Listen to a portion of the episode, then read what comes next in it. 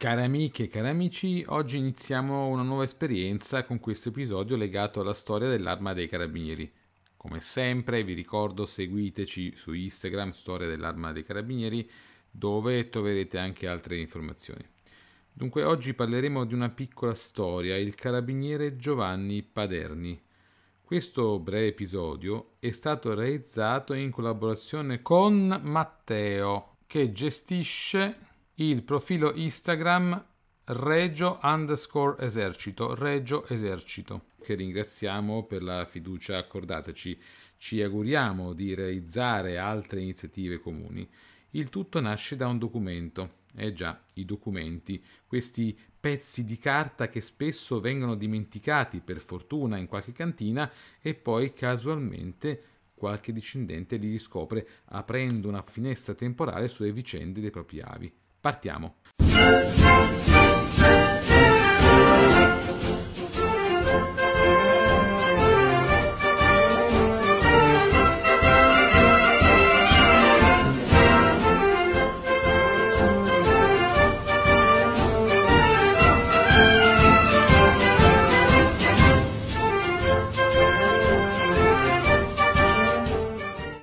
L'inizio di questa storia questa storia inizia con un post su Instagram che Reggio underscore esercito posta alcune immagini di un foglio di congedo illimitato appartenuto al carabiniere a piedi Giovanni Paderni. Nel post è indicato che il documento in questione apparteneva al suo avo. Grandissimo interesse da parte nostra di storia dei carabinieri. Appena vediamo quasi in real time questo documento in formato digitale. Dunque scattano le prime domande, le curiosità, fino ad averlo sotto gli occhi scansionato ad alta definizione e perfettamente leggibile. Questa storia inizia dunque a Bornato, Brescia, nel mandamento di Adro, quindi provincia di Brescia, dove nasce Giovanni Paderni il 15 aprile 1873. Cosa era Bornato in generale il territorio della Franciacorta? Lo chiediamo al discendente Bornato è un paesino di quasi 3.000 abitanti, facente parte del comune di Cazzago San Martino, situato in Franciacorta, in provincia di Brescia. Il paesello, prima di essere inglobato nel comune di Cazzago, è stato un comune autonomo fino al 1927. Il paese, insieme alle sue frazioni Barco e Costa, è sempre stato un posto ricco di storia. Basti pensare che nei primi anni del 2000, durante alcuni scavi archeologici, sono stati ritrovati, oltre a reperti di epoca romana, numerose tracce della presenza di un insediamento longobardo. Altra testimonianza storica è il castello, sede della famiglia dei Bornati. Tuttavia, oggi non sono qui per parlarvi di storia antica, ma vi voglio raccontare il contesto in cui crebbe il mio trisnonno. Giovanni nacque a Bornato, nella frazione della Costa, da Francesco e da Giulia Coradi. Sesto di nove fratelli, Giovanni visse in un ambiente contadino, ambiente che caratterizzava il territorio franciacortino. Il mio trisnonno fin da piccolo aiutò i parenti nella gestione del cascinale di famiglia. Infatti il padre era un piccolo proprietario terriero e allevatore. Nonostante le modeste condizioni familiari, Giovanni crebbe in un giovane ben istruito. Infatti egli sapeva sia leggere che scrivere. Queste due doti, che non erano del tutto comuni nell'Italia da poco unita, erano state impartite non solo nella vicina scuola costruita durante la dominazione austriaca, ma anche in famiglia dal nonno paterno, che per la sua abilità nel narrare storie e poesie, soprattutto in dialetto, veniva chiamato ai matrimoni per intrattenere gli invitati. La storia del carabiniere. Se andiamo finalmente a leggere il foglio di congedo illimitato in questione per servizio sotto le armi compiuto, possiamo descrivere brevemente la storia di questo militare. Si tratta del carabiniere a piedi Giovanni Paderni, numero di matricola 283, tra parentesi 43, il distretto, dell'Arma dei Carabinieri Reali nel corpo, inteso come reparto militare, della Legione Territoriale dei Carabinieri Reali di Napoli. Paderni apparteneva alla prima categoria, tra poco la spiegazione delle modalità di reclutamento, un attimo. Nato il 15 aprile 1873 dunque apparteneva a quest'anno di leva. Secondo le informazioni contenute nel documento, fu inserito nella prima categoria il 7 ottobre 1893, quindi poco più che ventenne. Estratto al numero 77 nella leva del comune di Adro, fu chiamato alle armi il 20 gennaio 1894. Cos'era l'estrazione nella leva? Si trattava in buona sostanza dell'impossibilità di chiamare alle armi tutti i giovani maschi della medesima classe di leva e dunque si procedeva a una serie di esclusioni dal servizio militare alle quali poi si arrivava lentamente verso la famosa estrazione. come funzionava la questione. I nomi degli iscritti di leva erano indicati in appositi elenchi che i comuni redigevano e inviavano in prefettura presso il consiglio di leva.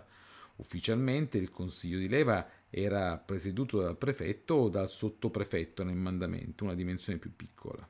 Il consiglio di leva era un organo periferico del Ministero della Guerra che però era costituito presso la prefettura o nel mandamento, cioè sino a metà degli anni 20, si trattava comunque di un comune di medie dimensioni dove aveva sede la sottoprefettura, una propagine periferica appunto della prefettura come la conosciamo oggi.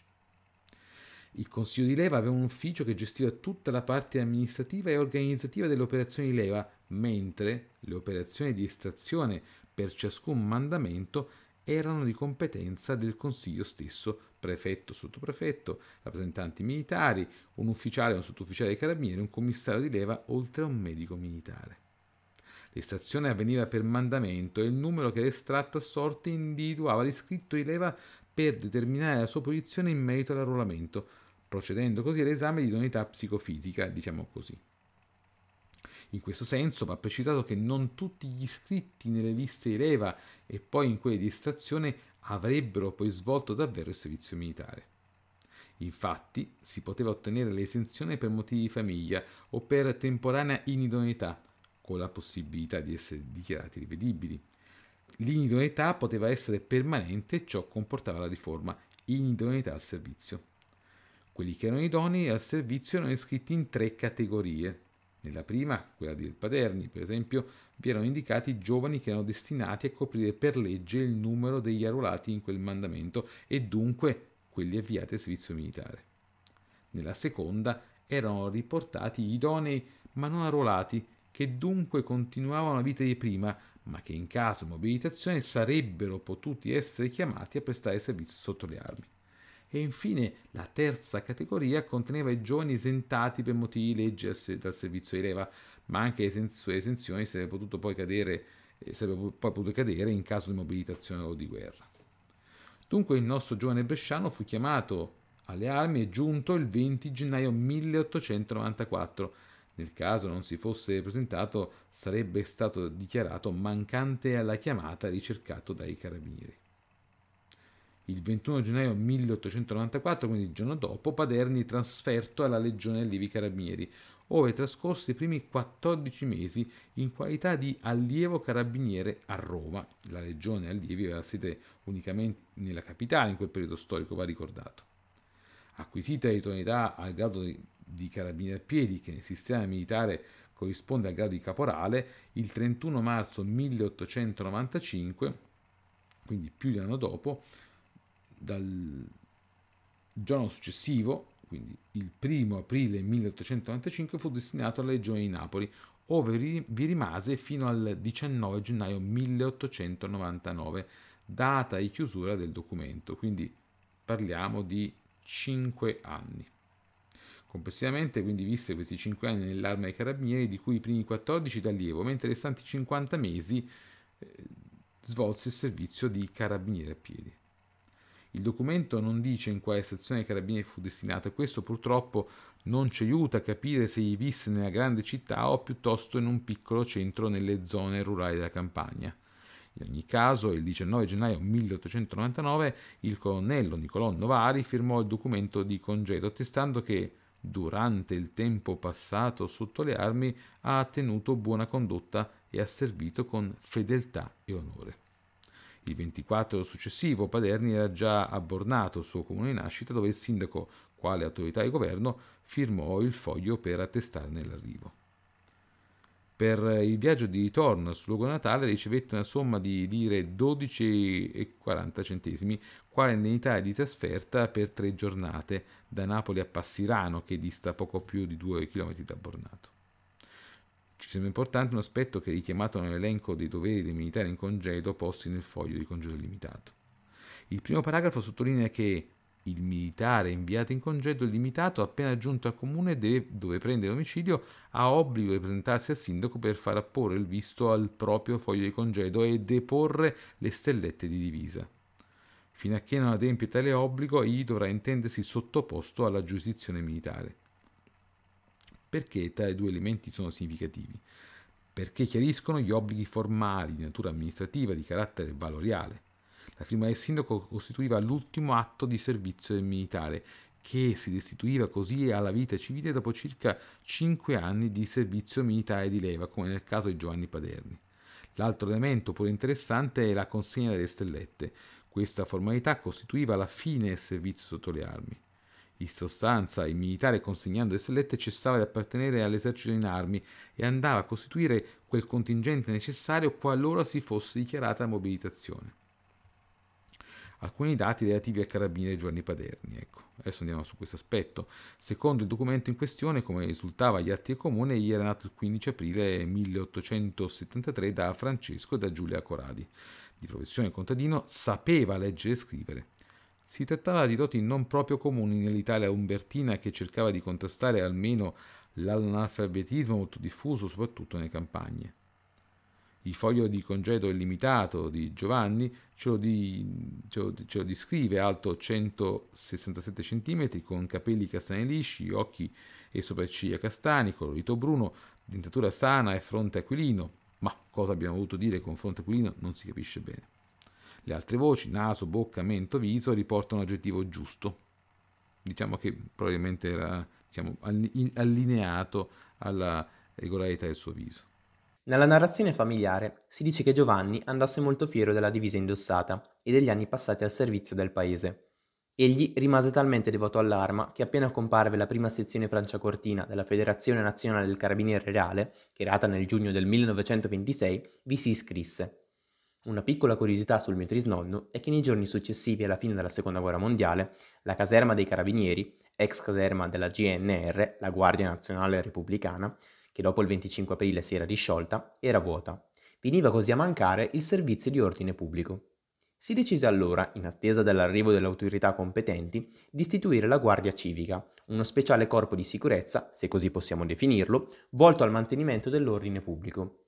Questo piccolo reparto venne formato su base volontaria, con i nominativi degli iscritti all'Associazione Nazionale Carabinieri in congedo e agli iscritti dell'Associazione Nazionale Combattenti e Reduci Locale.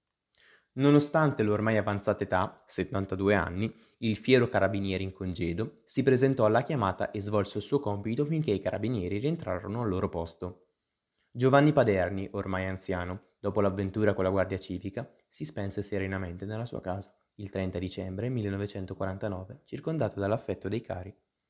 Se andiamo a vedere il documento, il documento in questione è il foglio di congedo limitato del carabiniere a piedi Giovanni Paderni, modello numero 89. Il foglio di congedo era rilasciato sulla base del regolamento sul reclutamento e in particolare dal paragrafo 928. Osserviamo dunque il documento. Si tratta di un foglio ormai ingiallito composto da quattro facciate, la prima reca grandi caratteri piuttosto ricercati da scritta Regio Esercito Italiano, posta appena al di sotto di pochissime informazioni essenziali. Sul lato sinistro del foglio uno stellone simbolo del carattere militare, a partire dal 1872, quando furono introdotte le stellette nelle forze armate. Illumina questo stellone un elmo che sovrasta uno scudo raffigurante la casa da Savoia. Lo scudo è posto al di sopra di un'immagine femminile che con una mano saluta e con l'altra impugna una spada corta. La donna è affiancata da un leone con una grande criniera, simbolo evidentemente di coraggio e di forza. Ai piedi della donna, sempre sulla sinistra, è rappresentata una panoplia di armi con lame di baionette e spade che si notano semi nascosti da uno scudo tondo a cui centro si trova la scritta Re e Patria, sovrastata da una corona reale. Bordo dello scudo raffigura gli stemmi di alcune città, probabilmente le province dell'epoca e o le sedi di distretti militari al di sotto della scritta del Regio Esercito è riportata la penna l'unità di appartenenza ai militari, in questo caso la Legione Territoriale dei Carabinieri Reali di Napoli. Seguono indicazioni del tipo di documento, il foglio di congedo limitato per l'appunto col motivo di rilascio fuori del militare, con tutti i dati relativi alla corretta identificazione dello stesso.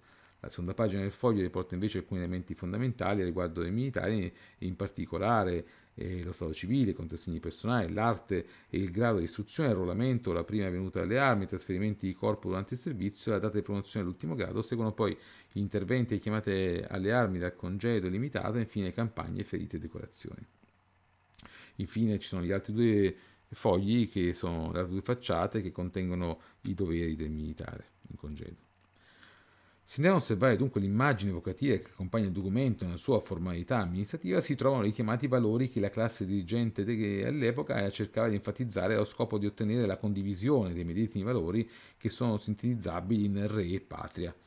Se da una parte si possono leggere chiaramente i messaggi di risorgimento italiano, dall'altra si può vedere piuttosto chiaramente l'obiettivo di una metacomunicazione. Il sovrano rappresenta la nazione, il paese e in questo senso anteposto a patria. L'affermazione che si potrebbe leggere dunque potrebbe essere resa anche in questo modo.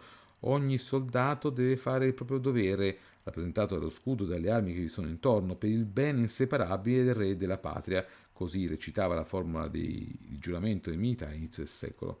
Indirettamente si trattava di combattere tutti quei movimenti e partiti che non ammettevano la monarchia o comunque intendevano mettere in discussione il significato della parola patria, una fase storica dove si affacciava sulla scena politica il movimento operaio prima e quello socialista poi. Ricordiamo che la prima internazionale del 1864, nata come Associazione Internazionale Lavoratori, è nata proprio per coordinare lo sviluppo del movimento operaio mentre la seconda fu costituita a Parigi nel 1889 come luogo di discussione politica e strumento di coordinamento dei partiti operai socialisti diffusi nel frattempo in quasi tutti i paesi europei. Il congedo dal mio trisnonno, che ora conservo gelosamente e tengo come una reliquia, non ha dietro di sé una storia avventurosa, ma racchiude in sé una storia fatta di fedeltà all'arma e di amor patrio. Questo documento venne lasciato in eredità a mio nonno, con la promessa che egli avrebbe dovuto conservarlo in ricordo del nonno carabiniere.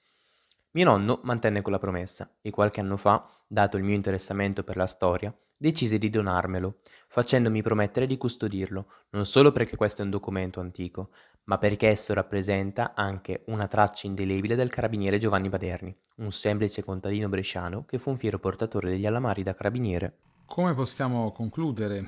Molto semplicemente ringraziando Matteo di Reggio Esercito per aver aderito alla nostra iniziativa perché ha permesso di far scoprire una piccola vicenda familiare che grazie al documento gelosamente conservato è arrivata sino a noi attraverso questa narrazione. Da parte nostra siamo molto contenti di aver potuto raccontare questa storia e ci auguriamo che ne potremo raccontare molte tante altre con i prossimi episodi, sempre se vorrete collaborare trasmettendo una testimonianza dei vostri avi. A conclusione dell'episodio vorrei ringraziare ancora enormemente Flavio di Storia dell'Arma dei Carabinieri per l'opportunità datami nel condividere questo pezzo di storia della mia famiglia. Un grande grazie va anche e soprattutto a voi per aver ascoltato questo mio piccolo racconto e al prossimo episodio sempre qui su Storia dell'Arma dei Carabinieri.